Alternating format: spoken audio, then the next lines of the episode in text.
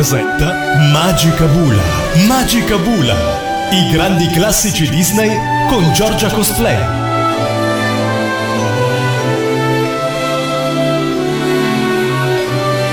Amici di Radio Animati, siete in compagnia di Giorgia Cosplay e siamo a Magica Bula, la grande magia dei classici Disney su Radio Animati. E allora siete pronti? Vi siete collegati? Avete scaricato l'app ufficiale di Radio Animati sui vostri device mobili? Oppure ci state ascoltando in streaming da radioanimati.it?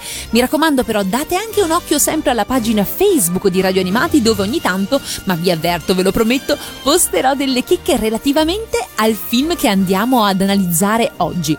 E allora, se nella scorsa puntata di Magica Bula, la prima, abbiamo visto La Sirenetta, il film considerato a buon diritto eh, della Disney Renaissance, del rinascimento Disney dopo un periodo un po' fiacco, un po' buio, questa volta facciamo un bel balzo indietro nel tempo con un grande classico amatissimo da grandi e piccini. Signore e signori, nella seconda puntata di Magica Bula ho il piacere di parlarvi di La spada nella roccia. La spada nella roccia, The Sword in the Stone, è un film d'animazione della durata di 79 minuti diretto da Wolfgang Reiterman e prodotto dalla Walt Disney Production. Uscì negli Stati Uniti il 25 dicembre, cioè il giorno di Natale, e non è un caso, del 1963 e il 23 dicembre dell'anno successivo in Italia, quindi praticamente un anno dopo.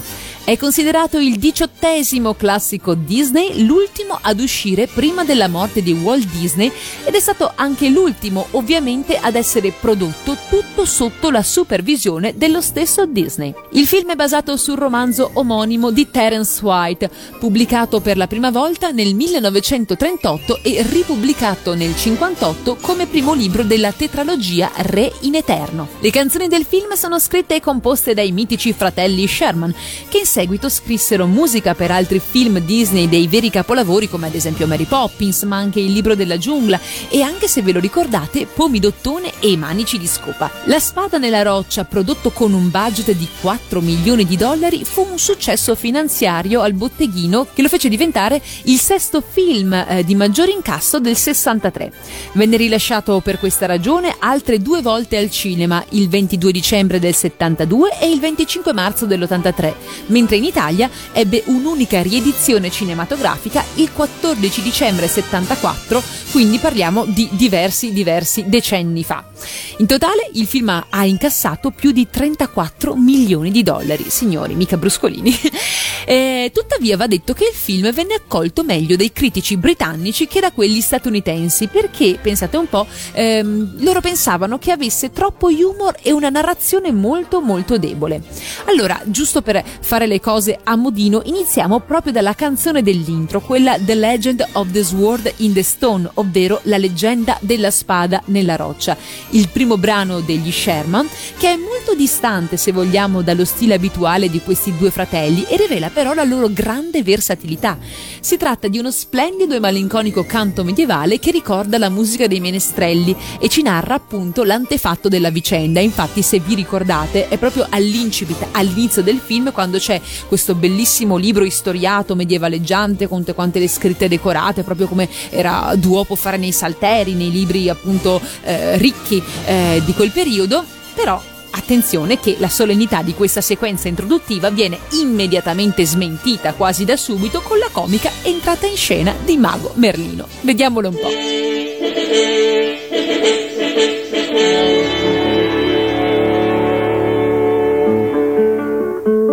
Si narra che un dì l'Inghilterra fiorì di audaci cavalieri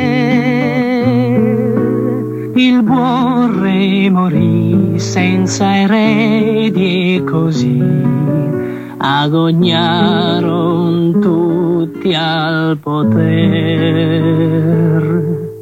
Soltanto un prodigio poté salvar il regno da guerre e distruzione.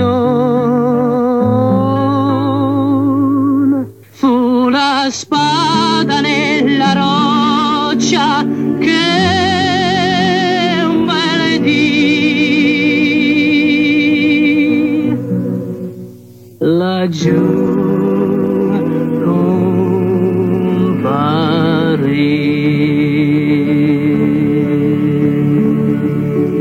Siamo nell'Inghilterra del VI secolo. Muore il re Uther Pendragon. Uther non ha lasciato un erede al trono e senza un re sembra che il regno sia destinato ad essere lacerato dalla guerra. Improvvisamente a Londra appare la spada nella roccia, una spada conficcata in un'incudine con una scritta che proclama che chiunque estrarrà questa spada da questa roccia e da questa incudine sarà di diritto re d'Inghilterra. In molti provano ad estrarre la spada, ma nessuno riesce a smuoverla neppure di un centimetro. E la spada alla fine viene dimenticata, lasciando l'Inghilterra nei secoli più bui. Molti anni dopo viene introdotto il personaggio di Semola, il cui vero nome è Artù, un orfanello di 12 anni in formazione per diventare uno scudiero dal fratello adottivo Caio. Durante una battuta di caccia finisce per cadere nella casetta del bosco di mago Merlino, di cui fa la conoscenza insieme al permaloso gufo Anacleto. Egli dichiara che intende istruirlo per farlo diventare suo eh, discendente, ma il mago si scontra con la riluttanza e l'ostilità di Sir Ettole, padre naturale di Caio e adottivo di Semola, che però dopo le prime rimostranze, seppur riluttante, acconsente affinché inizi il tirocinio magico di Semola. E così è, tra mille cose da imparare, colpi di magia, lezioni di vita, fisica e filosofia, anche contro la perfida e vanitosa Maga Magò, ecco che eh, Semola intraprende il suo percorso di crescita. Nel frattempo giunge la notizia che il giorno di Capodanno a Londra si terrà un grande torneo cavalleresco, il cui vincitore verrà proclamato re. Così Caio inizia un severo allenamento per parteciparvi, ma Semola viene destituito dal suo ruolo di scudiero per via di dissapori sull'uso della magia tra Merlino e Ser Ettore. Ecco che siamo arrivati alla vigilia di Natale. Caio viene nominato cavaliere, ma il suo scudiero Polidoro si ammala di orecchioni. Allora Ettore decide di ripristinare Semola come scudiero di Caio.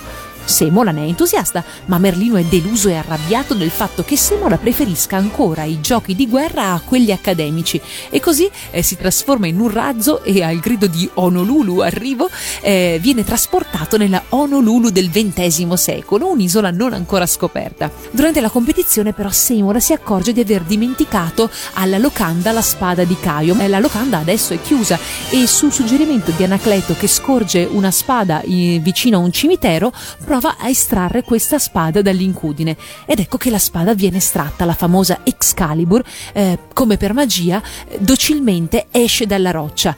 Così eh, Semola la porta a Caio e tutti si accorgono immediatamente che quella è la spada della roccia, così il torneo viene interrotto. Esigendo che si dimostri che è stato Semola ad estrarla, Ettore rimette la spada nella sua incudine e nessuno, tranne Semola, riesce nuovamente a tirarla fuori. Ed ecco che nel momento in cui il ragazzo afferra l'elsa della spada, viene come investito da una luce divina e una musichina eh, di sottofondo che proprio amplifica questo momento come appunto a designare che lui è l'eletto. Tutti si inchinano e riconoscono in lui la figura del nuovo sovrano, del, ro- del nuovo re e infatti gridano tutti viva re Artù.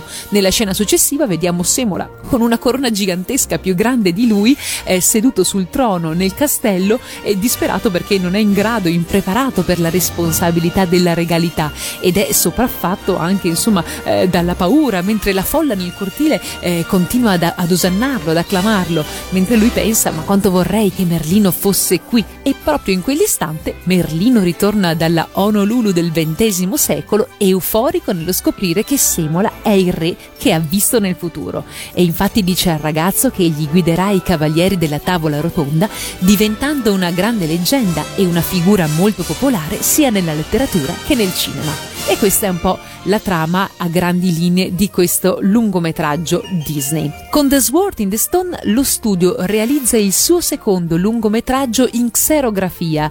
La tecnica Xerox era già stata impiegata nella carica dei 101 del 1961. La sua invenzione aveva permesso infatti agli studi Disney di continuare una produzione animata in un momento in cui economicamente questa forma d'arte stava effettivamente diventando troppo gravosa Il processo xerografico consisteva infatti nel fotocopiare direttamente sulle cell i disegni degli animatori, risparmiando quindi sull'inchiostrazione, motivo per cui il film conserva quel tipico stile schizzato dei bozzetti a matita. La direzione artistica di Ken Anderson fa in modo che gli splendidi fondali del film si adeguino a questa impostazione volutamente sporca, senza però mai raggiungere gli eccessi della carica dei 101, i cui sfondi troppo stilizzati non erano piaciuti a Walt Disney.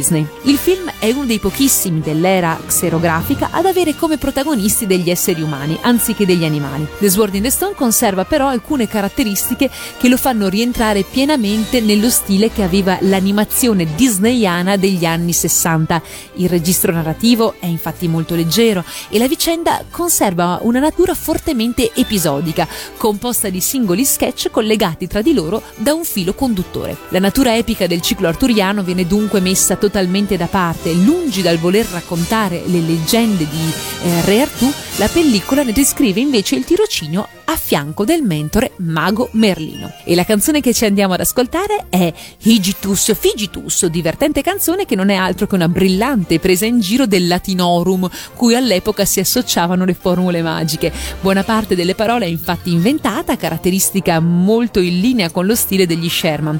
La divertente sequenza fornisce il pretesto per mostrarci alcune meravigliose gag visive legate al trasloco improvvisato da Merlino.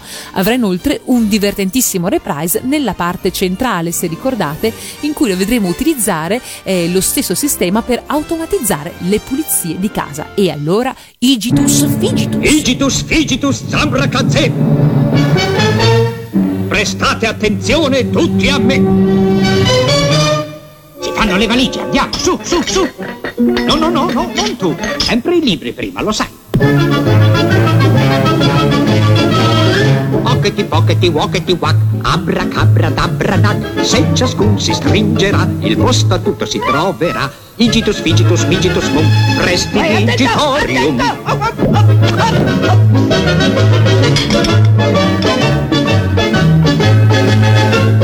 Alca pezz, balaca sez, malaca mezz, meripadez, pockety, pockety, walkety, al...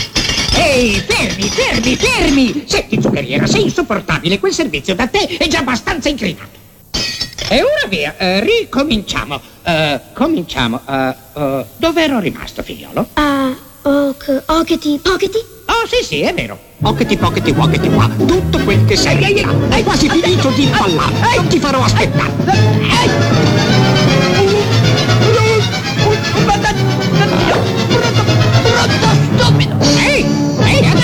No, no, va avanti. Dudli, dudli, dum. Ora la parte migliore. Igitus, figitus, migitus, mum, prestidigitorium. Igitus, figitus, migitus, mum, prestidigitorium. Uh! Ed eccoli tutti i personaggi che costellano questo lungometraggio animato. Abbiamo Artù, soprannominato Semola, in originale Ward, il figlio perduto di Uther Pendragon e Lady Ingrain e futuro re Artù. Mago Merlino, il leggendario mago che aiuta ed educa il futuro re Artù. Merlino può essere riconosciuto dalla barba massiccia che rimane incastrata nella maggior parte delle sue macchine e dal paio di occhiali che indossa. È il mago più potente del mondo. Abbiamo poi Maga Magò, in originale Madame Mim, una strega che si diletta di magia nera, grande rivale di Merlino. Anacleto, in originale Archimedes, irascibile e permaloso, ma allo stesso tempo geniale gufo domestico di Merlino, animale molto dotto, istruito, che ha la capacità di parlare ed è in effetti l'elemento comico del film. Anacleto accompagna Semola durante l'allenamento e gli salva anche la vita quando per poco rischia di venire inghiottito da un luccio e gli insegna a scrivere, leggere e volare. Ed è sempre lui ad avvertire Merlino che Maga Magò ha rapito Semola. Anacleto rimane anche con il nostro piccolo protagonista mentre Merlino è nel XX secolo. Sir Ettore, in originale Sir Hector, il governatore del castello di Re Uther Pendragon e padre adottivo di Semola. Egli non crede nella magia finché Merlino non getta una bufera di neve sopra di lui, eh, permettendo così al mago di educare Semola nel castello. Anche se vuole bene a Semola, spesso eh, lo tratta duramente, non avendo modo di rendersi conto che egli possa essere davvero il figlio di Uther. Abbiamo dunque Sir Caio, ovvero Sir Kay, fratello maggiore adottivo di Semola e figlio naturale di Ettore. Anche se il padre desidera e ottiene di farlo nominare cavaliere per farlo partecipare al torneo, il cui vincitore ricordiamo sarà re, è decisamente incapace di giostrare e combattere con la spada, un po' ottuso come personaggio. Come il padre, anche se vuole bene a Semola, spesso lo tratta con disprezzo. Sir Pilade, in originale Sir Pellinor, un amico di Sir Ettore che annuncia il torneo in cui Semola si rivelerà poi come re. E infine la scoiattolina, una giovane scoiattolina femmina che incontra Semola e sviluppa subito un'attrazione per lui. Dopo averlo salvato dal lupo, Semola ritorna alla sua forma umana e lei scoppia in lacrime piangendo, come si suol dire, sedotta e abbandonata. Ci sono però diverse differenze dal romanzo originale, ovvero la tetralogia Re in Eterno, rispetto chiaramente alla trasposizione filmica. Dicevamo che infatti il film è basato su questo romanzo dello scrittore britannico eh, Terence White e che ehm, come dire è una raccolta di romanzi che reinterpretano la leggenda di Re Artù principalmente sulla base della morte di Arthur di Thomas Mallory. Ai romanzi di White si devono anche alcuni degli elementi della leggenda di Artù così come essa è nota al grande pubblico odierno, però dicevamo ci sono anche parecchie differenze. Vediamo quali sono le principali. Nel libro la vicenda si svolge quando Artù ha 16 anni, mentre nel film ne ha solo 12 e quindi ancora un po' più un bambino. Nel libro Ettore e Caio, eh, chiamati Hector e Kay, eh, sono personaggi positivi e hanno un ruolo molto più marginale di quello che hanno nel film. Eh, nel libro Artù non diventa mai scudiero di Kay in occasione del torneo. A portare la notizia del torneo a Sir Ettore nel libro è il suo scudiero, mentre nel film è Pilade. Il personaggio di Maga Magò nel libro è presente solo nelle edizioni originali, mentre fu tagliata nelle stesure revisionate. Disney decise però di recuperare il personaggio rendendolo più comico e in effetti è la parte comica del film. Il suo duello di magia con Merlino riprende lo scontro tra il mago ed un'ancella della Dama del Lago, detta Nimuhe, che si svolge però dopo che Artù è salito al trono. Però c'è anche da fare un piccolo confronto. Sapete che era abbastanza prassi a quel tempo per cercare di risparmiare eh, nelle spese di animazione e riciclare per così dire delle scene di eh, altri film Disney già pronte, già preparate e eh, fondamentalmente ridisegnarci sopra la stessa, la stessa vignetta, la stessa cella, la stessa animazione con i personaggi del nuovo film. Anche la spada nella roccia non fa eccezione a questa prassi e se andate sulla pagina Facebook di Radio Animati vi ho proprio postato alcune immagini a confronto che vi fanno fanno vedere immediatamente i cosiddetti plagi, gli scambi che ci sono stati tra le varie pellicole. Ad esempio la scena in cui Artù viene salutato affettuosamente dai cani di Sir Ettore viene ripresa anche nel classico Il libro della giungla, lo stesso anche per il sottofondo musicale che nel primo film accompagna la scena dove Artù è triste perché viene punito da Sir Ettore perché non può più andare a Londra eh, per essersi ribellato, mentre nel film del libro della giungla accompagna la scena che dopo aver sconfitto Sher Khan si crede appunto che l'orso Balù sia morto mentre invece è solo svenuto. Nella scena in cui Ettore e Caio trovano la cucina del castello sotto l'incantesimo di Mago Merlino, eh, viene ripresa una sequenza già apparsa nel classico Disney La carica dei 101, dove Orazio tira un grimaldello in testa a Gaspare alle sue spalle. In questo film invece è Ettore che tira una spada in testa a Caio alle sue spalle. C'è poi una scena dove Semola, trasformato in scoiattolo, corre e salta da un ramo all'altro, scena ripresa anche dal film Red e Toby, Nemici Amici. E per finire, questo non è chiaramente una, una, scena riproposta, ma un piccolo taglio che è stato effettuato nel film. The Oak Tree, eh, un brano che i fratelli Sherman avevano composto per farne il manifesto programmatico della mentalità medievale, eh, fu infine tagliato. Nel film, tuttavia, ne è rimasta una breve strofa nel quale la famiglia adottiva di Semola esalta lo stemma del proprio casato. E noi ci ascoltiamo eh, la canzone intitolata in italiano La cosa più inebriante, in originale A Most Befooting Thing. Attraverso la trasformazione in scoiattolo, Merlino impartisce a Semola la sua seconda lezione. Questa volta l'oggetto è l'amore, un sentimento più forte della gravità. Musicalmente viene fatto un leggero passo indietro, tuttavia la sequenza in cui i due vengono braccati dalle rispettive spasimanti riesce ad alternare umorismo e malinconia in modo davvero superbo. La cosa più inebriante. È una sensazione di imparità, è uno strano tramestio. Perdi la ragione, poi là per là senti un gran scombussolio. È inutile resister, lei non ti molla più, continuerà ad insister. Il suo lui, ora sei tu. Su, lasciami in pace. Dico sul serio.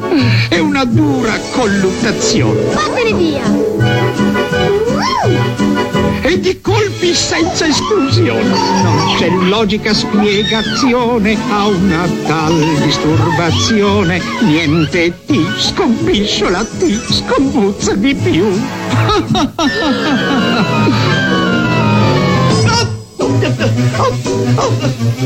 Ora vattene. Ciao! Cercati un altro albero. Possa via!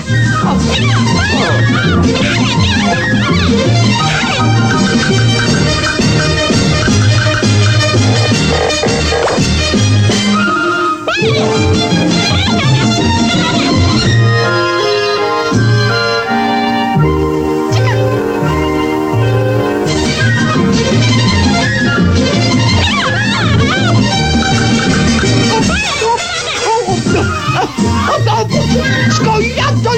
impertinenti! Ormai sei fritto, Semola! Non c'è logica spiegazione a una tal disturbazione. Niente ti, ti sgretola, ti scombuzzola, ti scompiffera, ti rimestola, ti scompisciola, ti scombuzza di. Ed è il momento di dare un occhio anche al doppiaggio italiano del film, eh, doppiaggio realizzato a cura della CDC per la sonorizzazione della Fono Roma. La versione italiana è a cura di Roberto De Leonardis con assistenza musicale di Alberto Brandi. E scopriamoli insieme allora eh, gli attori che si celano dietro alle voci dei nostri protagonisti, dei nostri personaggi.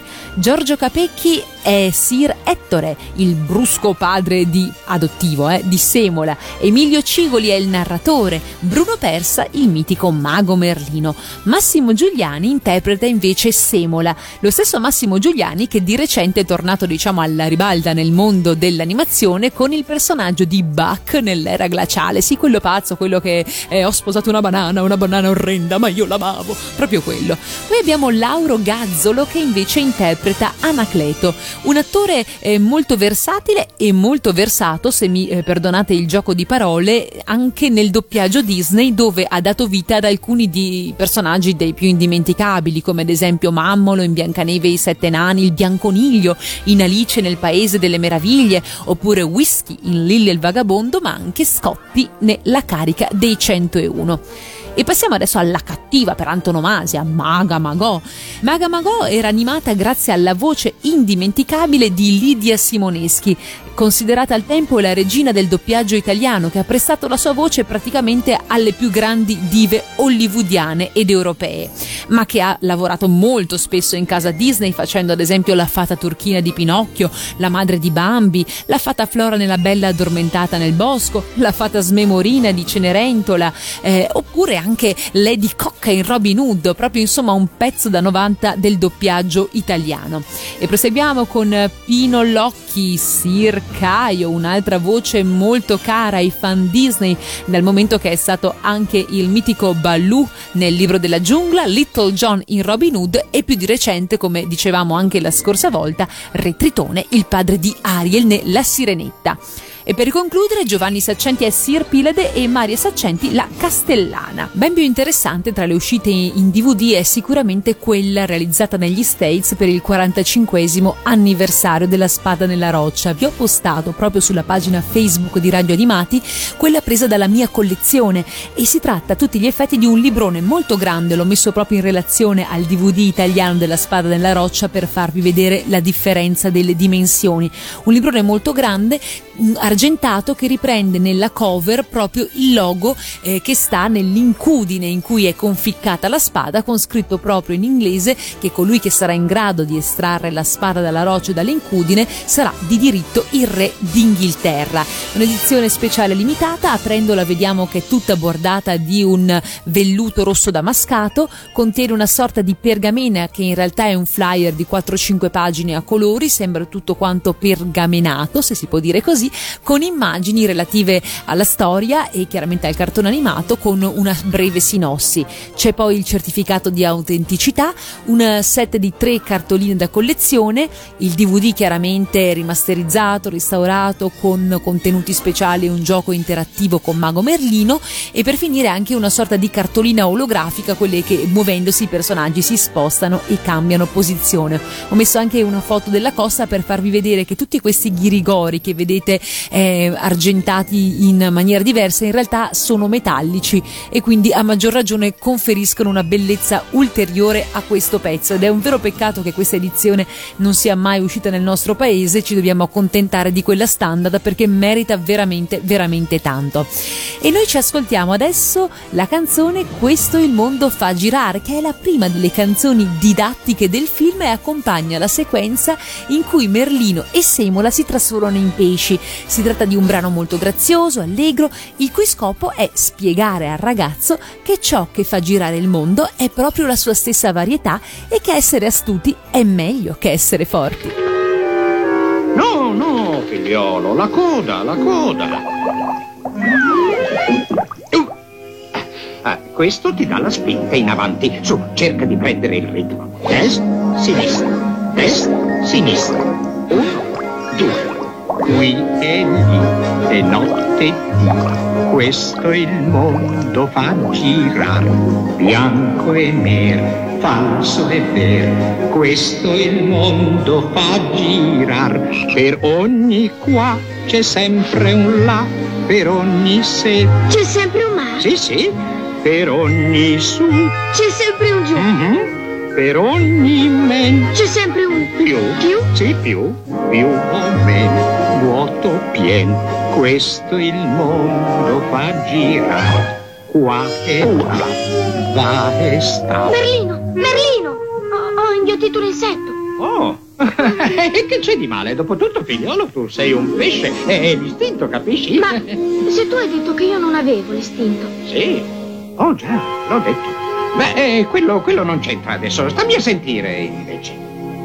Sempre in alto mira e va, esci dalla mediocrità. Mediocrità. Eh già, non star solo ad aspettar ciò che per caso puoi trovar. Se metti buona volontà, il mondo tutto ti darà. Però se tu non rischierai, nulla mai rositerai.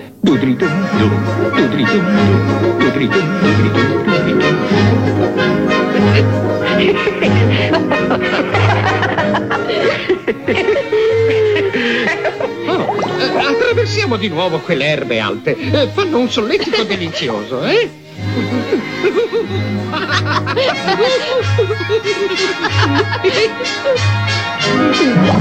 No, Oh, domando scusa. anch'io.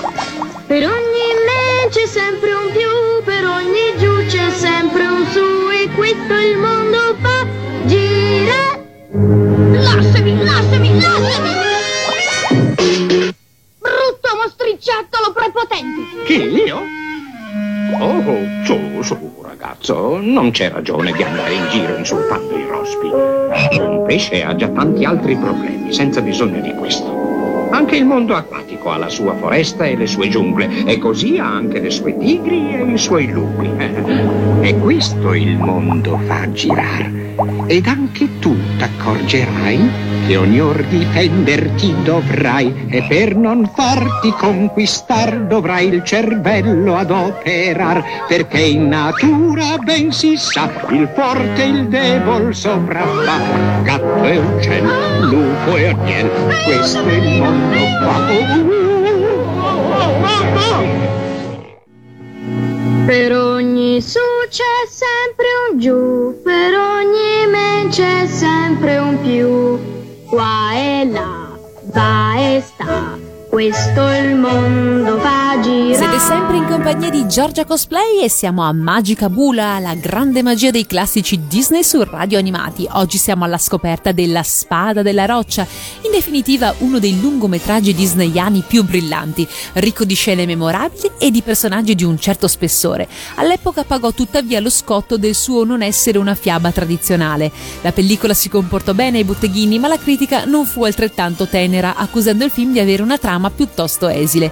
È curioso infatti che la Company non abbia mai sfruttato adeguatamente questa proprietà. Sebbene il ciclo arturiano, per sua stessa natura, si prestasse a sequel e approfondimenti, alla spada nella roccia venne risparmiato il trattamento di mungitura che invece subirono altri franchise. I Disney Toon Studios non progettarono mai un chipquel che proseguisse le avventure di Re Artù, né eh, venne realizzata una serie televisiva.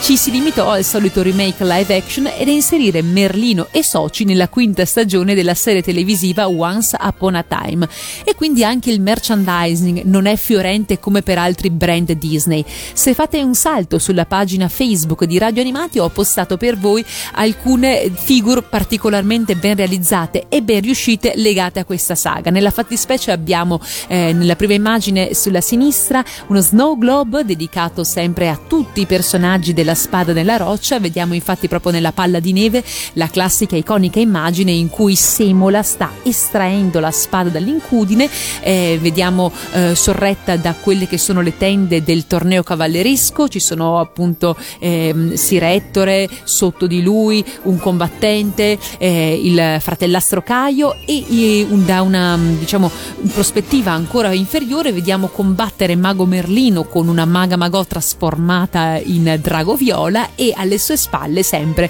il eh, fido e brontolone Anacleto.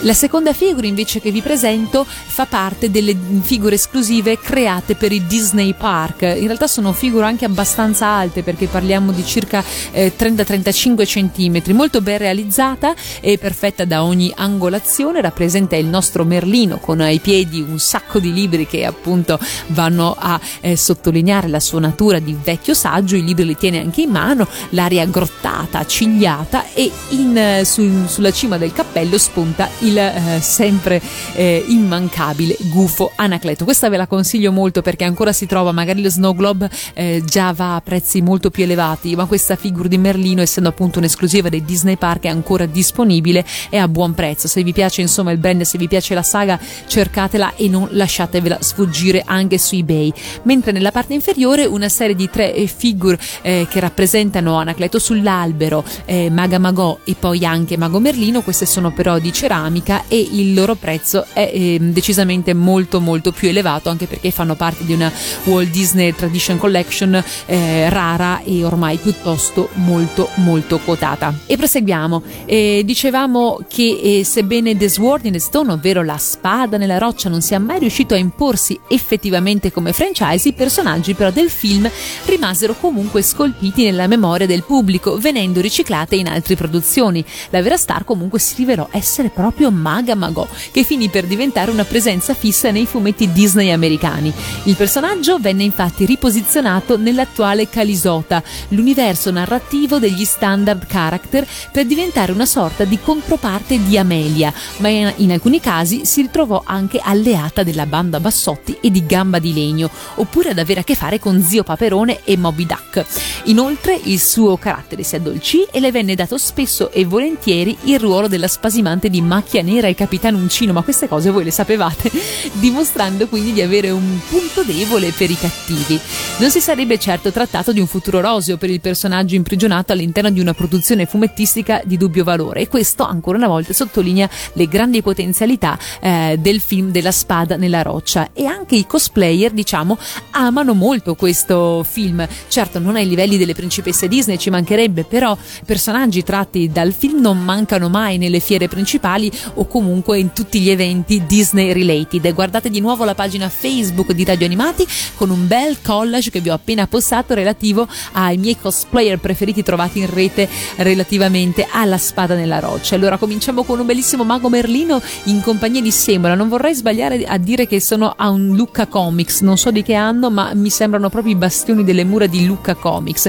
Poi una deliziosa maga magò più viola che il viola non si può e ancora mago Merlino mitico. C'è anche nella sua controparte Honolulu version, è un'altra versione molto molto gettonata quella di mago Merlino con i calzoncini corti e tutto quanto Hawaiian style, molto divertente. Di nuovo eh, mago Merlino e maga magò e per finire una bella maga magò nella versione eh, diciamo ragazza sexy durante eh, prima dello scontro di Merlino quando insomma eh, sta cercando di irretire il povero Semola. Anche questa è una versione di Maga Magò che piace molto e ho visto molto spesso reinterpretata in chiave un po' sexy, diciamo così, da belle e avvenenti cosplayer. E allora, visto che di Maga Magò abbiamo parlato, ci sentiamo proprio la sua canzone, eh, interpretata Mad Madam Mim, così in originale, un divertente siparietto ehm, dedicato appunto a questo personaggio. Semola eh, la incontra quando è trasformato in uccello e per la prima volta si scontra con una scuola di pensiero opposta a quella del suo mentore. Il personaggio del film ha un ruolo risicato, ma avrà in realtà un grande successo, appunto, come abbiamo detto. E allora via con la mitica, l'unica Maga Magò. Non dirmi che non hai mai sentito parlare della meravigliosa Maga Magò! Beh, no, non mi pare. La Maga Magò! Oh! Ma come? Sono la più grande, la più formidabile! Se con un dittin io tocco un fior, zum parapimpin, si spampa ne muoro. Solo il demonio uguagliare mi può. Oh, ma è terribile. Grazie, piccino, ma quello è niente, niente per me. Io sono la magnifica, splendida Maga Magò. E sai una cosa? Posso anche cambiare dimensioni. Posso gonfiare? Oh, fino al cammin. Farmi piccina come un topin, fattucchieria o nera magia.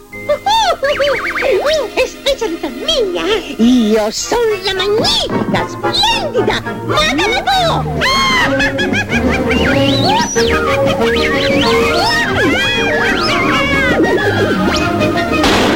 Senti, lo sai che posso rendermi anche più brutta? Oh, questo lo trovo quasi impossibile. Eh, eh, voglio dire che... Scommettiamo? Visto? Ho vinto, ho vinto! Non sono orribile, eh? Perfettamente ributtante. Oh, oh, sì, signora. Ma non hai ancora visto nulla. Guarda qua. Posso aver fascino, un bel visino, ugo d'oro, morbido crina, la la la la ma non farti illusione perché zunzara wow! sono un gatto mamma la magnifica splendida mamma mamma la magò E dopo aver scoperto tutto, ma proprio tutto, circa questo bellissimo classico Disney, è il momento di affrontare le 10 curiosità sulla spada nella roccia che forse ancora non conoscete. 1. Il film ricevette una nomination per l'Oscar alla migliore colonna sonora nel 1964, ma perse a favore di Irma la Dolce, film del 63 diretto da Billy Wilder con Jack Lemmon e Shirley MacLaine. 2. Durante il luglio 2015, ad Euro Disney un ragazzo particolarmente forzuto è riuscito a coronare il sogno di tutti noi estraendo la famosa spada Excalibur dall'incudine in cui è posta all'ingresso del parco, ma invece di reclamare la legittima sovranità d'Inghilterra, come avremmo fatto tutti del resto, pensando di aver arrecato un grave danno, è fuggito via nell'anonimato più totale. La spada è rimasta deposta in una vicina boutique per qualche ora prima di essere riposizionata nel luogo originario. Ma come? Io me la sarei tenuta e portata a casa, ma vuoi mettere che cimelio? Vabbè. 3. In tutte le edizioni precedenti al 97 il film è stato incluso con l'audio integrale e i titoli in italiano, ma a differenza della versione cinematografica con il coro finale in inglese. Nella ristampa del 97 venne censurata la scena in cui Maga Magò dice Spero che sia una cosa grave, qualcosa di tragico. Nella ristampa del 2002 la scena venne ripristinata, ma i titoli sono in inglese e la rimasterizzazione del suono causò tre buchi audio che compaiono anche nella coeva edizione DVD. La quarta edizione DVD è uscita a settembre 2008 in occasione del 45 anniversario e sono stati corretti due dei tre buchi audio della traccia italiana. La prima edizione Blu-ray invece è del 12 marzo 2014 per il 50 anniversario. Il film in questo caso è stato nuovamente restaurato provocando però un'evidente sfocatura dei contorni mentre è rimasto il buco audio nella traccia italiana. Insomma non riusciamo un po' a venirne a capo con queste edizioni. Punto numero 4. Nel luglio 2015 viene diffusa la notizia che il film avrà un remake in live action su copione di Brian Cogman, sceneggiatore di diversi episodi del Trono di Spade. Aiuto, non farceli morire tutti, per favore. 5. La scena del duello di magia tra Mago Merlino e Maga Magò è spesso citata da esperti dell'animazione come una delle migliori animazioni dei personaggi fino ad oggi. Gli stessi infatti passano attraverso numerose trasformazioni fisiche, senza perdere mai la loro personalità nel corso della battaglia. Tutti i mutamenti di Merlino infatti sono blu, portano i suoi occhiali e hanno i suoi baffi o la barba, mentre quelli di Maga Magò sono rosa e viola e hanno i suoi capelli. Berlino infine si trasforma in un germe chiamato eh, Maligna Litaltopterosis e infetta Maga Magò.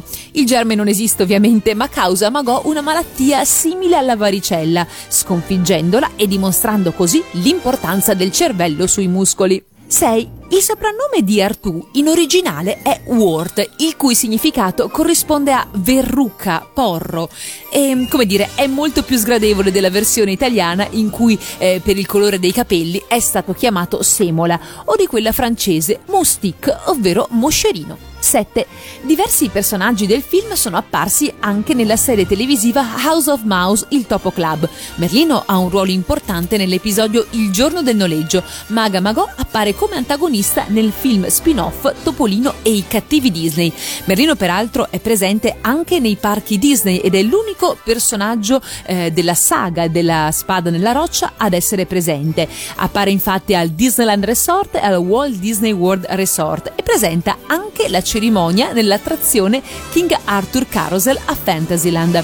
Mago Merlino compare anche nel famoso videogioco della Square Enix Kingdom Hearts. 8. Nel suo libro The Best of Disney, lo scrittore Neil Sinnard afferma che, pur non essendo uno dei più noti rispetto a Cenerentola, Pinocchio e altri film, questo ha ottime animazioni, una struttura complessa e in realtà è il più filosofico tra tutti gli altri classici Disney. Sinnard suggerisce che Walt Disney potrebbe aver visto qualcosa di sé in Merlino e che Maga Magò, che odia il sole, potrebbe aver rappresentato i critici. 9. Nell'edizione italiana è stato cambiato il luogo in cui Merlino si dirige dopo essersi arrabbiato con Semola. Nell'edizione originale infatti egli non parte per Honolulu, bensì per le Bermuda. 10. Un mito, quello di Re Artù che si intreccia con altre storie e leggende. Proprio secondo una di esse, la spada nel 1100 sarebbe stata conficcata nella dura roccia per mano di San Galgano che si convertì dopo una turbolenta esistenza come cavaliere. L'arma simbolo di pace e speranza, per la sua forma a croce cristiana, fu custodita dai monaci dopo la morte del santo e attorno ad essa venne fatta erigere la rotonda della spada da allora furono molti quelli che cercarono di estrarla, ma eh, in quel meraviglioso luogo dove si trova non è a Londra, non è in Inghilterra, bensì siamo in Italia a una trentina di chilometri da Siena. L'avreste mai detto? Bene, e allora visto che abbiamo parlato del mito della sacra spada Excalibur e che di canzoni Disney ne abbiamo già sentite tante, che ne dite di fare un piccolo mm, crossover con una sigla mitica dei Cavalieri del Re? Andiamo con Re Artù e i Cavalieri Cavalieri della Tavola Rotonda.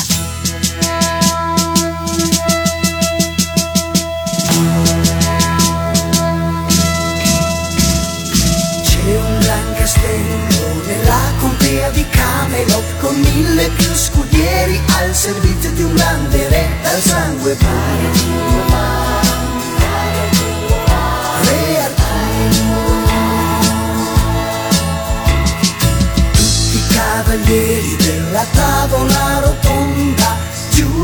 Solenni eterna fedeltà a sua maestà.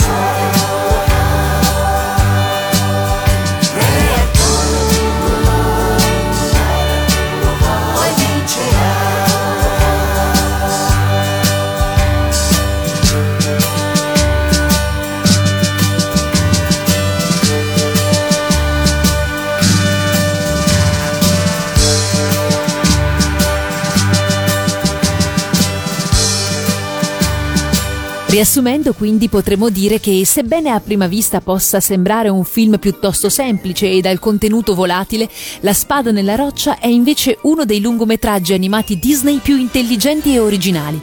È un film che serba una morale fino a quel momento inedita, togliendo il velo illusorio su un medioevo troppo spesso idealizzato come romantico. L'ottusità del codice cavalleresco viene messa totalmente in burletta e si esalta invece il valore salvifico della cultura. Nelle tre sequenze principali che costituiscono poi lo scheletro della storia, vediamo infatti Semola esplorare nell'ordine il mondo dei pesci, degli scoiattoli e degli uccelli, imparando le leggi che governano la natura e come l'astuzia, l'amore e il sapere prevalgano immancabilmente sulla forza bruta. Il vero protagonista della vicenda è Merlino, che viene qui rappresentato come un viaggiatore del tempo, espediente utilissimo che gli conferisce quell'ampiezza di vedute necessarie a ricoprire il ruolo dell'illuminato.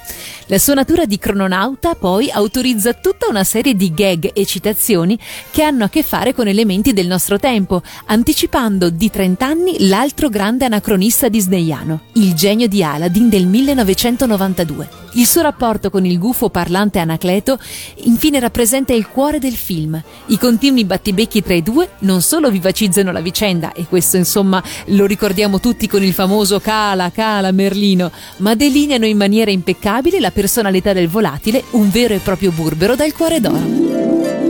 E anche per oggi si conclude il nostro appuntamento insieme qui a Magica Bula, i grandi classici Disney su Radio Animati, in compagnia di Giorgia Cosplay. Se voleste riascoltarci o vi foste persi qualche passaggio, come sempre vi basta andare sul sito di radioanimati.it, sezione palinsesto, dove sono indicate tutte le orarie delle varie messe in onda settimanali. Io vi saluto e vi ringrazio amici, eh, se avete idee, suggerimenti e quant'altro scrivete pure numerosi a radioanimati.it e mi raccomando indicateci anche eh, quale vorreste che fosse il prossimo film eh, da affrontare, da eviscerare, da analizzare in una prossima puntata di Magica Bula. Bacioni bacioni da Giorgia Cosplay. In un paese dove c'è poesia, mi sintonizzo e per magia sento una radio che suona sigle, guru guru è l'uomo tigre, radio.